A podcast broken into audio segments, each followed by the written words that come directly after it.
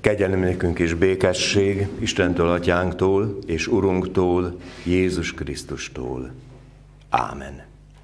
Kedves testvérek, hallgassuk meg az ige hirdetés alapigét az evangéliumból, Máté írása szerint, az ötödik fejezet 13. versétől kezdődően a következőképpen olvassuk. Az Úr Jézus mondja, ti vagytok a föld sója. Ha pedig a só megízetlenül, mivel lehetne ízét visszaadni? Semmire se való már, csak arra, hogy kidobják és eltapossák az emberek. Ti vagytok a világ világossága. Nem rejtető el a hegyen épült város. A lámpát sem azért gyújtják meg, hogy a vék alá, hanem hogy a lámpa tartóra tegyék, és akkor világít mindenkinek a házban. Úgy ragyogjon a ti világosságotok az emberek előtt, hogy lássák jó cselekedeteiteket, és dicsőítsék a ti mennyei atyátokat. Ámen.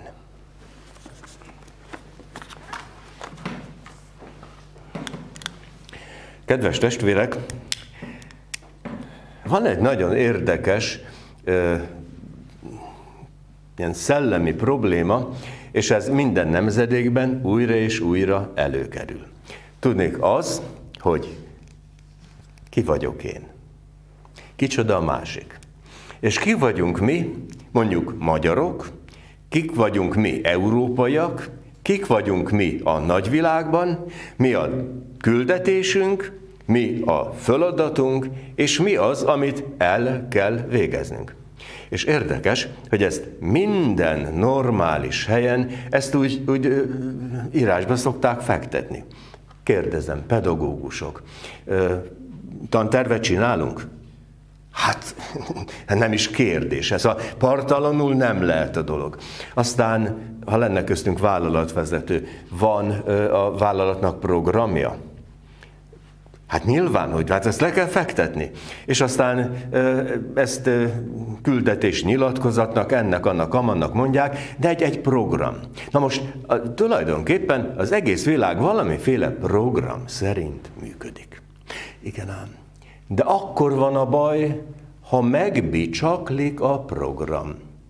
És igazából akkor jönnek a történeti, történelmi katasztrófák, amikor ezek a programok megbicsaklanak. Történelmi példát szeretnék mondani. Emlékszünk arra, hogy melyik hatalom győzte le a római birodalmat? Egyik se. Mert szétrohadt magától. Mert eszement emberek, eszement dolgokat mondtak, gyakoroltak, aztán, aztán csak azt vették észre, hogy kész az a világbirodalom, aminek egyébként a létezésére most is rácsodálkoztam pár hete, ami egészen Nyugat-Európától a, a, a közel-keletig fantasztikus építészeti alkotásokat tudott alkotni, tehát ha csak erre gondolok, hát, hát valami elképesztő. És akkor, és akkor ez a, ez a dolog kártyavárként omlik össze. És egyetértek Albert Schweitzerrel, ugye tudjuk, kiről beszélek, a Lambarénei orvos, teológus, orgonaművész, aki, aki 1914-ben még az első világháború kitörése előtt írt valami önéletrajzot, és azt írja ebben szó szerint így van, hogy mélységes szomorúsággal tölt el, hogy az emberiség történetének hanyatló korszakába születtem. Még nem tört ki a háború. 14-ben, mintha egy látnok írta volna el, hogy, hogy milyen lesz ez a 20. század. Első világháború, aztán vörös, barna diktatúra, második világháború, nem folytatom, hát mindannyian tudjuk. Aztán itt van most egy, egy számomra vállalhatatlan, és azt még vállom is, hogy biblikus fundamentalista vagyok abban az értelemben, hogy a teremtés könyvét nem kell átírni. Teremtett Isten az ember férfivá és asszonyá, és megállította őket, és látta Isten, hogy minden, amit teremtett, jó. Na most mit olvasok? Azt olvasom hírekben, hogy hogy Nyugat-Európában már óvodákban lehet nyilatkozni a gyereknek, akár szülői engedély nélkül, hogy kisfiú szeretnék lenni, vagy kislány szeretnék lenni. Hát most gondoljuk meg. Hát, hogyha valakinek nincs férfi-női identitása, és most a, a, a általános normalitást veszem alapul, hát akkor, akkor mi lesz? Szóval elveszítünk mindent, kicsúszik a kezünkből, és akkor nem lesz az, ami irány szabjon. És nem tudom, hogyha ha egy családban a férfi elkezd női szerepet játszani, a nő férfi szerepet játszani, hogy, hogy ebből mi lesz, milyen nevelési mintákat tudunk adni a gyerekeinknek. Na, szóval ki vagyok, mi vagyok. És érdekes, hogy Vörös Sándornak van egy nagyon kedves verse, nem nagyon idézem, csak azt mondja, mindenkinek az vagyok, aminek lát, aminek akar látni. Egy kedves, nagyon kedves versike, és, és azt mondom, hogy igen, hát van is ebben valami igazság. Kinek mi vagyok. És persze, én nagyon jól tudom, hogy a lelkészi szolgáltam 43. évében az én egyik megjelenési formám, akár ebben a városban, hogyha meglátnak és meghallják a nevemet, az evangélikus lelkész.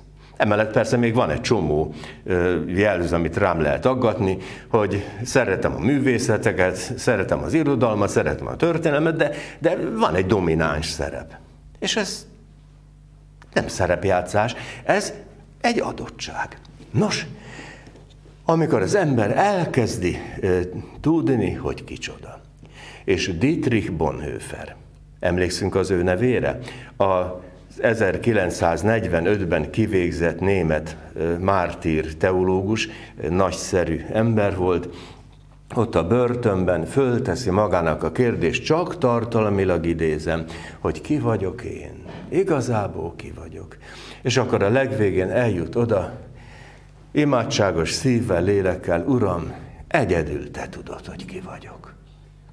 Szóval valahol egy, egy magasabb kontextusba helyezi azt, hogy ki vagyok. Na most én nagyon jól tudom, hogy mi nem ezzel kelünk és fekszünk, hogy ki vagyok, és hogy Istenhöz képest ki vagyok, teremtmény vagyok, gyermeke vagyok, ez vagyok, az vagyok. Ez, ez nem így van, de mégis.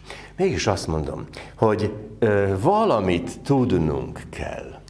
Ez a valami tudás, ez sokkal több, mint világnézeti tudás. Mondjuk, mint, mint sportorientációs tudás. Mondjuk, mint, mint politikai ö, elköteleződés tudása. Ezek, ezek mind, ha akarom, a nagy összefüggésekhez képest, ezek az apróságok. De az az érdekes, hogy az Úr Jézusnak is nagyon fontos volt, hogy ki vagy, és ki legyél. És ott a hegyi beszédben, ott a nyolc boldogság hegyén elmondja többek között azt, hogy ti vagytok a föld sója. És akik hallgatták, nagy tömeg lehetett, azoknak egyszerre megadta a programot. Te vagy a föld sója. És ugye emlékszünk erre a, a, mesére, hogy, hogy a király megkérdezi, hogy hogy szeretik a lányai, és akkor ugye, mint a cukrot meg, és akkor melyik azt mondja, hogy a só, hát akkor az púrú jár. Na tehát kérem szépen, csak gondoljuk meg, hogy mi a só. Valakivel együtt ebédeltem, egy nem túl elegáns étteremben, kihozza a pincér a, a, az ételt, kérdezem, más tevet, mint én, milyen? Sótlan. Sótlan. Tehát van hibája. Aztán megsózta persze, de sótlan. És ezt nem boldogan mondta, kicsit olyan lefittyett száj széle, hogy hát sótlan. Szóval a só az ízt ad. És nem tudom, hogy tudjuk-e, hogy például még a, a cukrászatban is szerepe van a sónak. Így van? Tehát, hogy ez, ez egy alapvető dolog. És és aztán, hogy, hogy mennyi kell belőle. Annyi, amennyi nem veri föl a vérnyomásunkat, és annyi, amennyire szükségünk van. Kész, pont. És azt mondja Jézus, hogy ti vagytok a föld sója. Mire való a só? A só az arra való, hogy ízt ad. Ez nagyon fontos. Mert ha sótlan, akkor valószínű, hogy valami hiba van. De gondoltunk-e arra, hogy amikor mondjuk egy paraszsonkát szeletelünk, hogy tányérunkra kerül, hogy az hogy kezdte a pályafutását. Már most nem a disznóra gondolok, hanem, hanem a sonkára. Hát először is, ugye, kikanyarítja a böllér, aztán beteszik a hordóba, és mit csinálnak? Megcukrozzák, persze, megsózzák. És abban a sóban áll, mert ez a só tartósít. És azt vegyük komolyan, hogy, hogy az, ami tartósít, arra nekünk szükségünk van. Hát gondoljuk meg, hogy, hogy az emberi életet úgy alapértelmezeten hány évre tervezzük? 5, 10, 20, 30, 40? Hát egy kicsit nagyobb ívet szeretnénk. Hogy maradjunk meg, hogy legyenek, most másképpen mondom, legyenek tartós értékeink. Hogy nehogy úgy járjunk, mint ahogy az Andrási út 60-ban, ott van a ö, névsor, hogy a hűséges hűséges keretlegényekből, a náci szellemű keretlegényekből, hogy lettek egyszerre hűséges kommunisták. Szóval hát ezért ez valahol sántít, nem? Ma így, holnap úgy, mert hogy így jár a szél, hát nem. Normális ember, gondolom én, ragaszkodik az értékeihez. És ha ragaszkodik az értékeihez, akkor ez hol mutatkozik meg leges legelső sorban? A nevelésben. Mire tanítjuk a gyerekeinket? Aprókat, nagyobbakat. Bankrablókat akarunk nevelni? Kasszafúrókat akarunk nevelni? Világcsibészeit akarunk nevelni? Nyilván, hogy nem. Normális ember, normális értékek szerint akarja nevelni a, az utódait azért, mert saját meggyőződése is az, hogy ez ha nekem jó volt, ha a nagyapámnak is jó volt, akkor neki is jó lesz. És így van például a hittel is, hogy, hogy el lehet a hitet vesztegetni, veszíteni, na de mire megyünk vele? És, és hogyha valaki ilyen hitehagyott ember, nem tudom, hogy milyen, milyen vigasztalása lesz, milyen reménye lesz, hogy a kríziseiben mibe kapaszkodik. Hát persze el lehet menni a pszichiáter, ez a pszichológushoz, lehet bogyókat kérni, szedni, de, de ezek ilyen végső megoldások. Az én hivatásomnak az egyik számomra legünnepélyesebb és legméltóság teljesebb része az, amikor a gyónásban hirdethetem azt, hogy Isten megbocsátotta a bűneiteket. Hát ki bocsátja úgy egyébként? Jó, hát egymás között persze, de, de hogy hogy a jó Isten is megbocsátja a bűneinket. És akkor azt mondom, hogy, hogy a fiatalok is értsék, hogy akkor vagy entert nyomtunk a, a dolgainkra, vagy jó esetben dilitet. Nincs, kész, ez már törölve van. És ha ez törölve van, akkor tiszta a lap. Akkor újra indulhat a program. És, és lehet, hogy a program az, az ugyanaz, mint ami volt, 5-10-20 éve, csak, csak a magunk szörnyűséges varga betűre mondtuk azt a bizonyos entert vagy dilitet. Na szóval, hogy milyen legyen az ember. Jézus azt mondja, ti vagytok a föld sója. Ti adtok ízt a világnak. Ti vagytok azok, akik ebbe a világba, amelyik egyébként uh, Isten nélkül és a, csak a saját elképzeléseire hagyatkozva egy szörnyűséges. Mert mitől szörnyűséges a világ számomra? Attól, amikor nincs hit, meg, meg nincs ilyen szellem érték, akkor mi van? Akkor van érdek, akkor, akkor van minden olyasmi, amiről azt gondolom, hogy ez nekem jó. Na most az érdek vezérelt világ, az nem gondol arra, hogy a másiknak is legyen jó. Hát kinek legyen jó? Na, na, hogy nekem. És mindenki más kiesik ebből a dologból. Na most, hogyha, hogyha Jézus szemével nézem ezt a világot, akkor gondoljuk meg, kik mehettek Jézushoz? Az elit? A zsidóságban, a hithű zsidóságban a mai napig él az a hit, hogy eljön majd a messiás. Hogy jön el a messiás?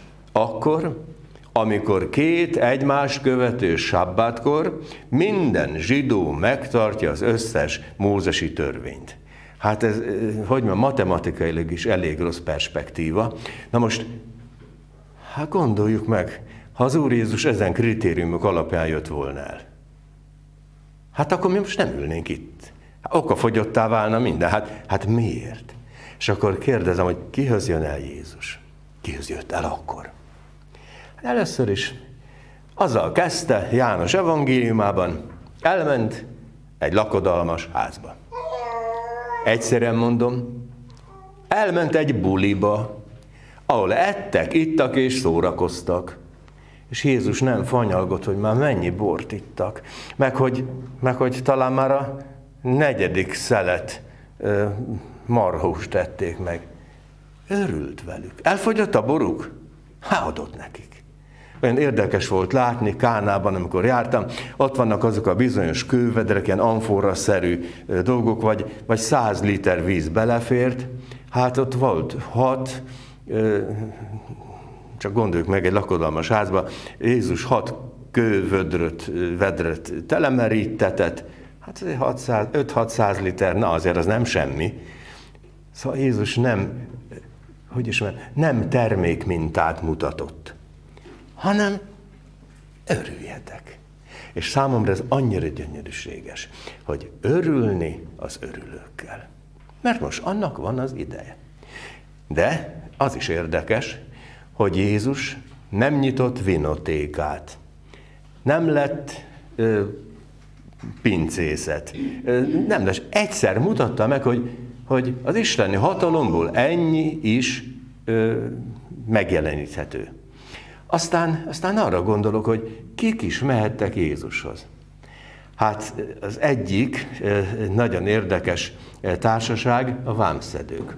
Most gondoljuk meg, hogy ezek nem a nép alja, ez a, a, anyagilag mondjuk a krémje szinte, de ez mind cégéres gazember. Csalással szerzik a vagyonukat. Következésképpen ezek azok, akiket a köznép mindig és minden körülmények között utál. És amikor Jézus megy Jerikóba, és Zákeus, az a kis apró termetű fővámszedő, fölmászik a vadfügefára, hogy láthassa Jézus, mert mégiscsak valamiért kíváncsi rá, amikor Jézus azt mondja, hogy Zákeus, szállj le marra, mert ma nálad kell megszállnom, akkor Jézus körül ott van egy csomó ember, fölháborodnak.